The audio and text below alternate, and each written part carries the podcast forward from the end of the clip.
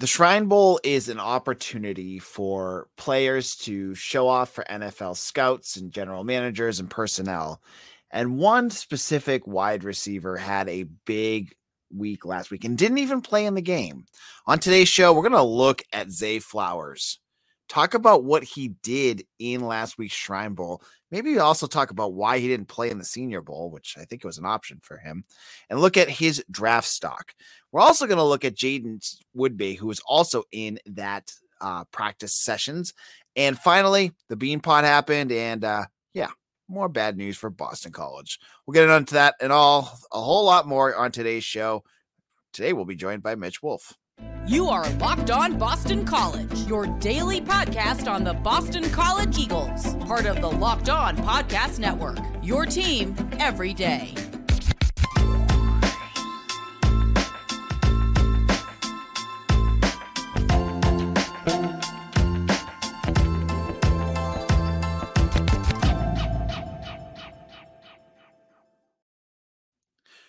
Locked on BC, I'm your host, AJ Black. Today's episode is brought to you by FanDuel Sportsbook, the official sportsbook of Locked On. Make every moment more. Visit fanduel.com slash locked on today to get started. Thank you guys for joining me. You know me, I'm the editor of Eagle Insider, part of the 247 Sports Network. And today we're going on about our friend Zay, uh, one of our favorite, uh, you know, characters and players to talk about here on BC uh, Locked On BC. With me today, our daily, our weekly guest and writer for Eagle Insider, Mitch Wolfe. Mitch, how's it going? It's going well. Uh, we had some technical technical difficulties getting this show started, mostly on your end. Uh, but I'm excited to talk about the draft. It's my favorite time of year. Uh, you know, it's a good way to, you know, resolve the lack of football blues that are soon to commence yeah so yeah i was at my computer was on a just never ending spiral of what looked like to be updating i don't know what was going on i did not want it to update but thankfully we're here and thank you all who have joined the, the stream and you're in there hit the comment section hit the like and subscribe button right now um, if you enjoy what we're doing. Um, now let's let's chat about zay. Zay participated in the shrine bowl and first question for me for the Shrine Bowl. Why did he choose that over the Senior Bowl? So it's actually funny because so the Athletic just posted an article uh, from Chad Graff, who I believe is their beat writer for the New England Patriots, and the New England Patriots were one of the coaching staffs at the Shrine Bowl. Um, I can't remember if they were the one team coaching Zay or was the other team. Regardless, uh, it's kind of a rehash of the story about Zay uh, turning down that five hundred thousand dollars from some other school for him to transfer for his final year of college. And I I think the way he, why he ended up at the Shrine game was kind of a similar story. That was the first All Star game to offer him. He made a commitment to them, and he's going to stick with it. Uh, so you know, like he did with BC, he, you know, even though I know the Senior Bowl wanted him, I know Jim Nagy said that he wanted Zay Flowers, but Zay essentially said, "Listen, I made a commitment to this game, and now that these games are essentially during the same week, uh, their practices are the same days. The Shrine game was last Thursday, if I remember correctly, and then the Senior Bowl game was Saturday." Uh, and Zay was like, "Listen, like I made a commitment, and I'm going to stick with it, even though he again he only practiced one day and didn't actually play in the game."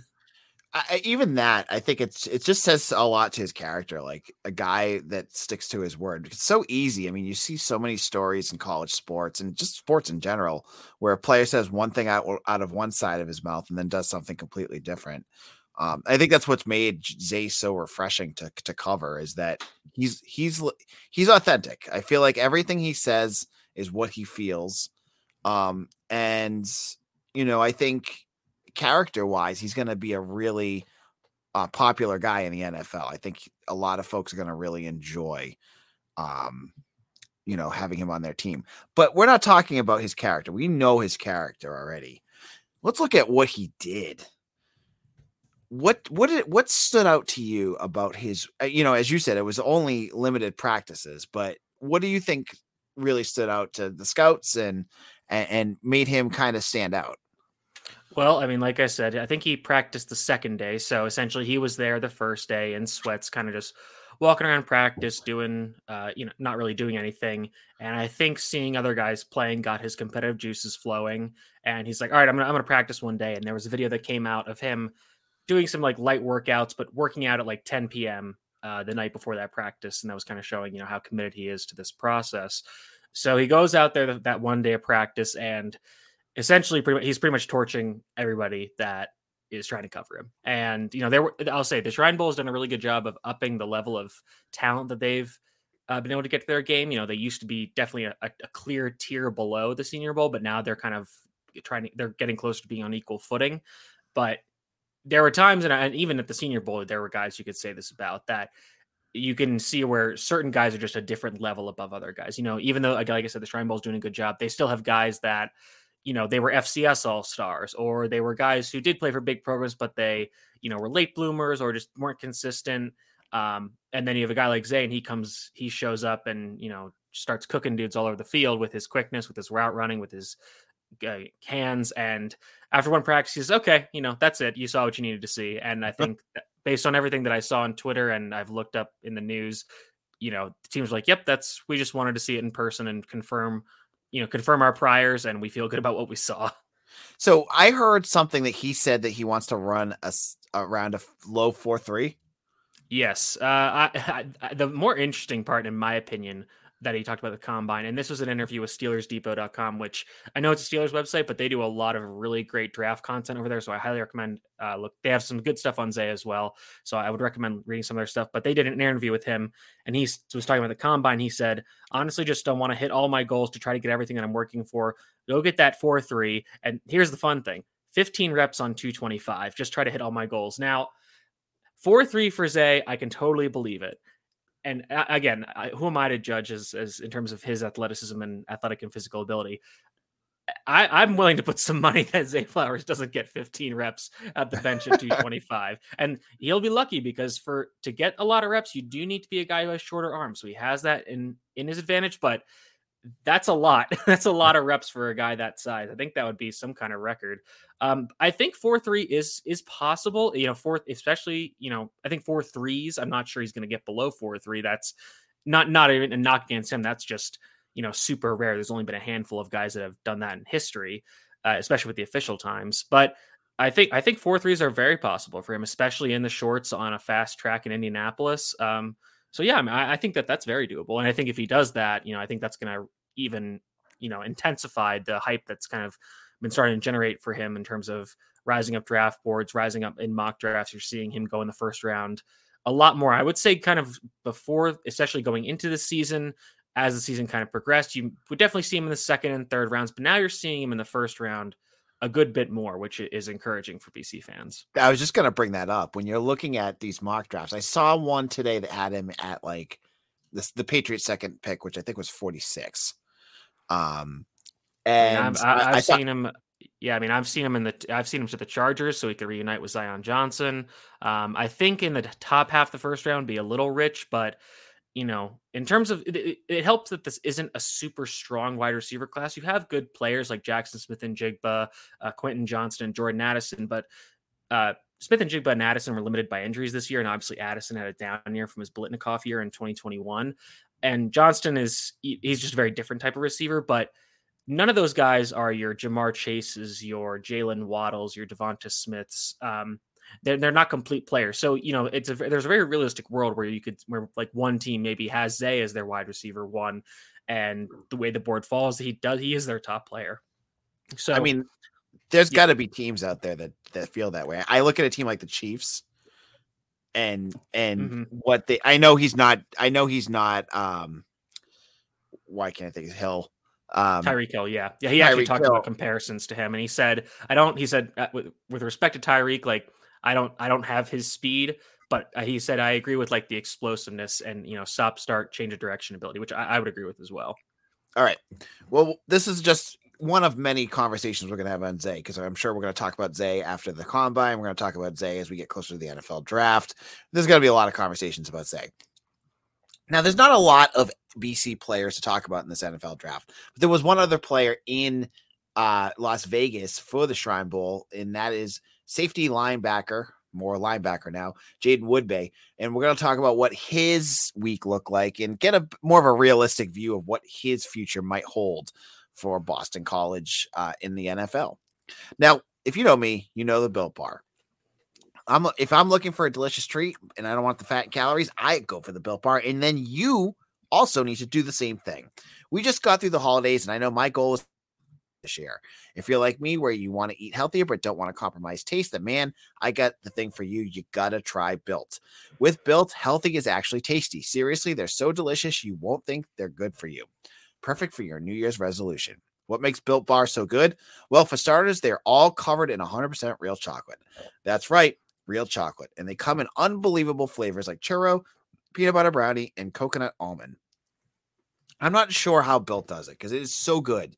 And it's only 130 calories, four grams of sugar, and a whopping 17 grams of protein. Now, we've always talked about built.com. You can still go there, get your 15% off with code LOCK15. But if you go to Sam's Club and Walmart, they have Built now. If you go to Walmart today, walk to the pharmacy section and grab yourself a box of Built Bars. You can pick up a four bar box of cookies and cream, double chocolate, or coconut puffs. And if you're close to Sam Club's Sam Club, run in and grab a 13 bar box with our hit flavors brownie batter churro. You're gonna thank me later. So go on over, hit those builts. You're gonna love them. All right, this is locked on BC. AJ Black.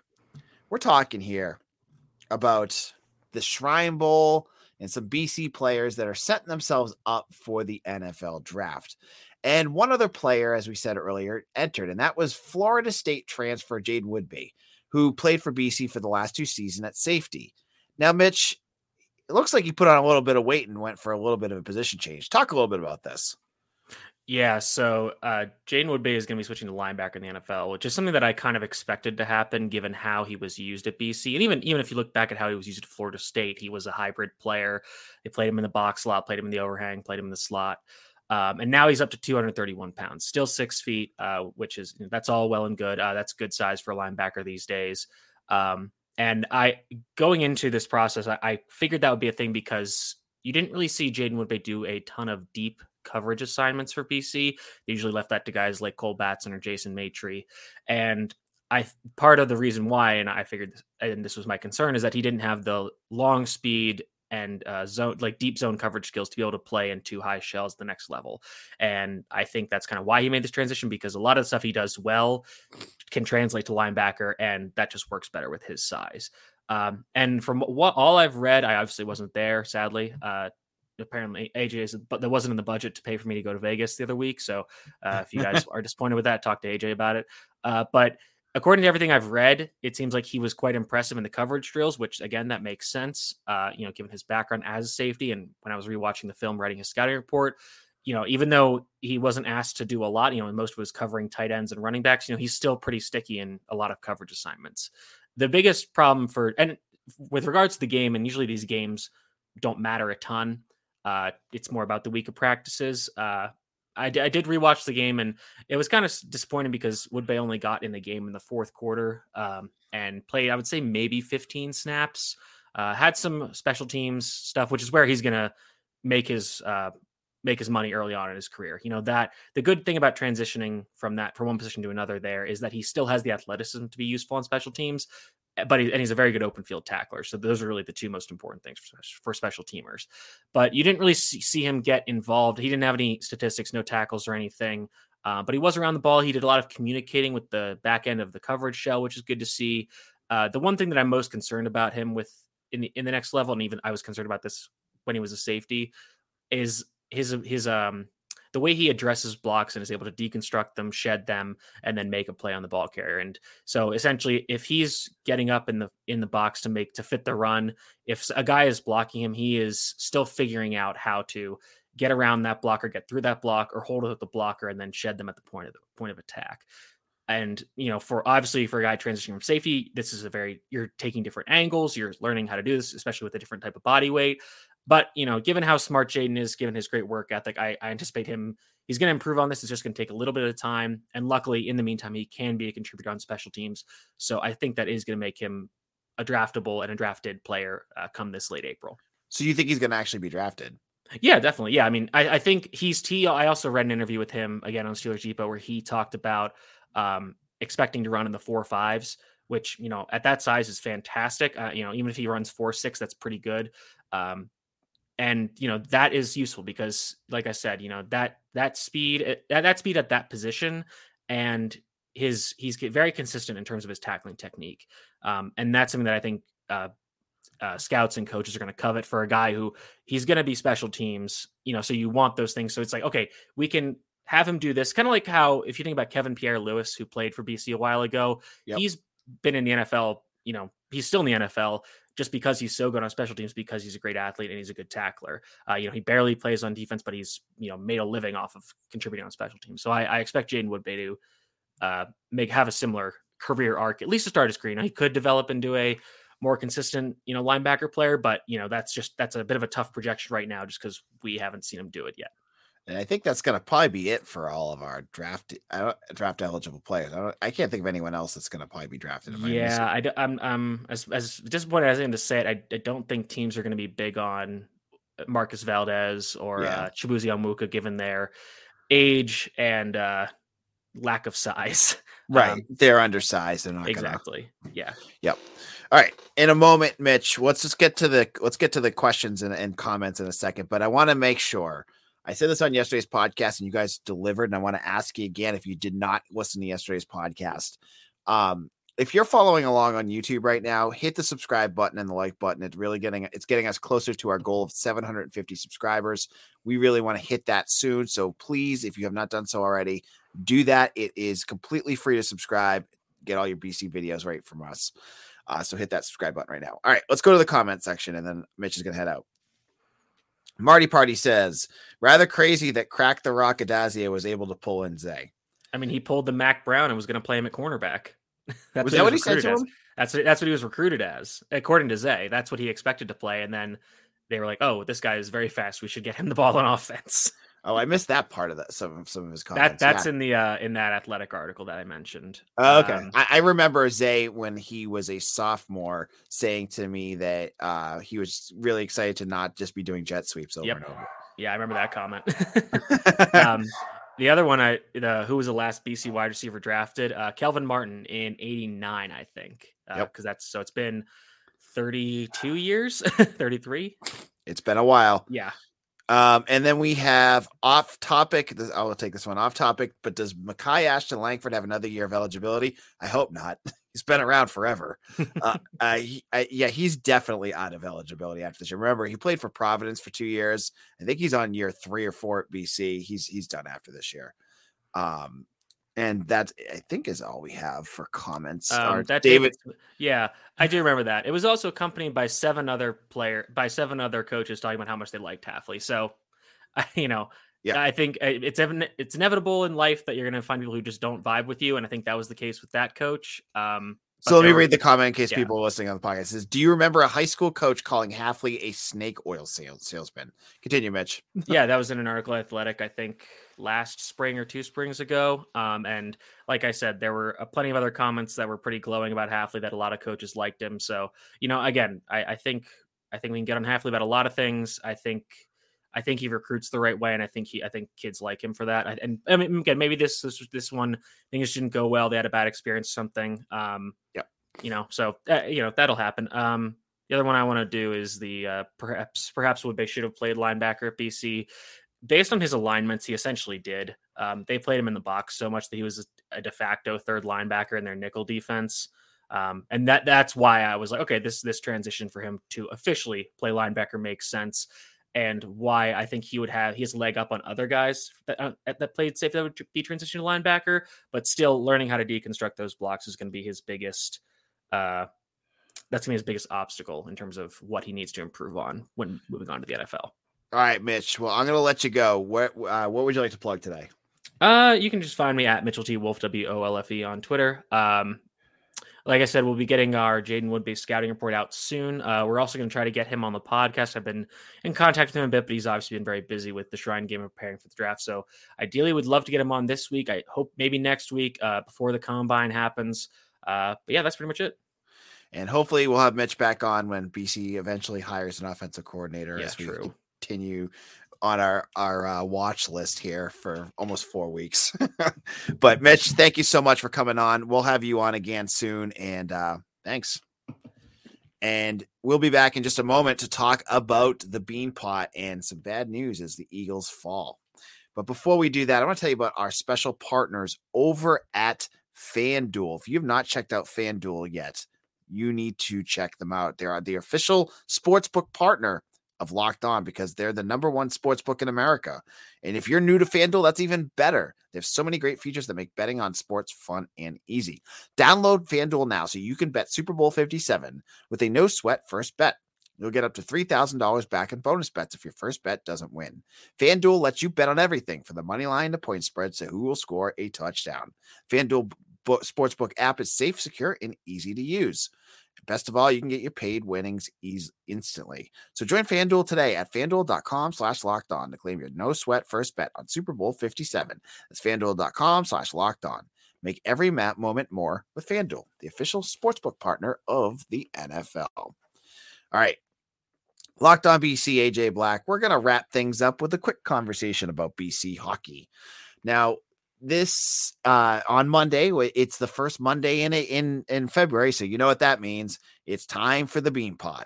And BC played in the first game of the series uh in the in the championship. Uh sorry, the first round. Jeez, my goodness. Against Harvard or Harvard, if you're from Massachusetts. And the game did not start off well for BC. They fell behind three to one uh, in the second period, but credit to the Eagles. They came back um, in the late in this third period with goals by Nikita Nesterenko and Cutter Gauthier to tie the game. And I believe it was just a minute left in the game. So BC falls behind. They show the resilience to get back into this. The game goes to overtime.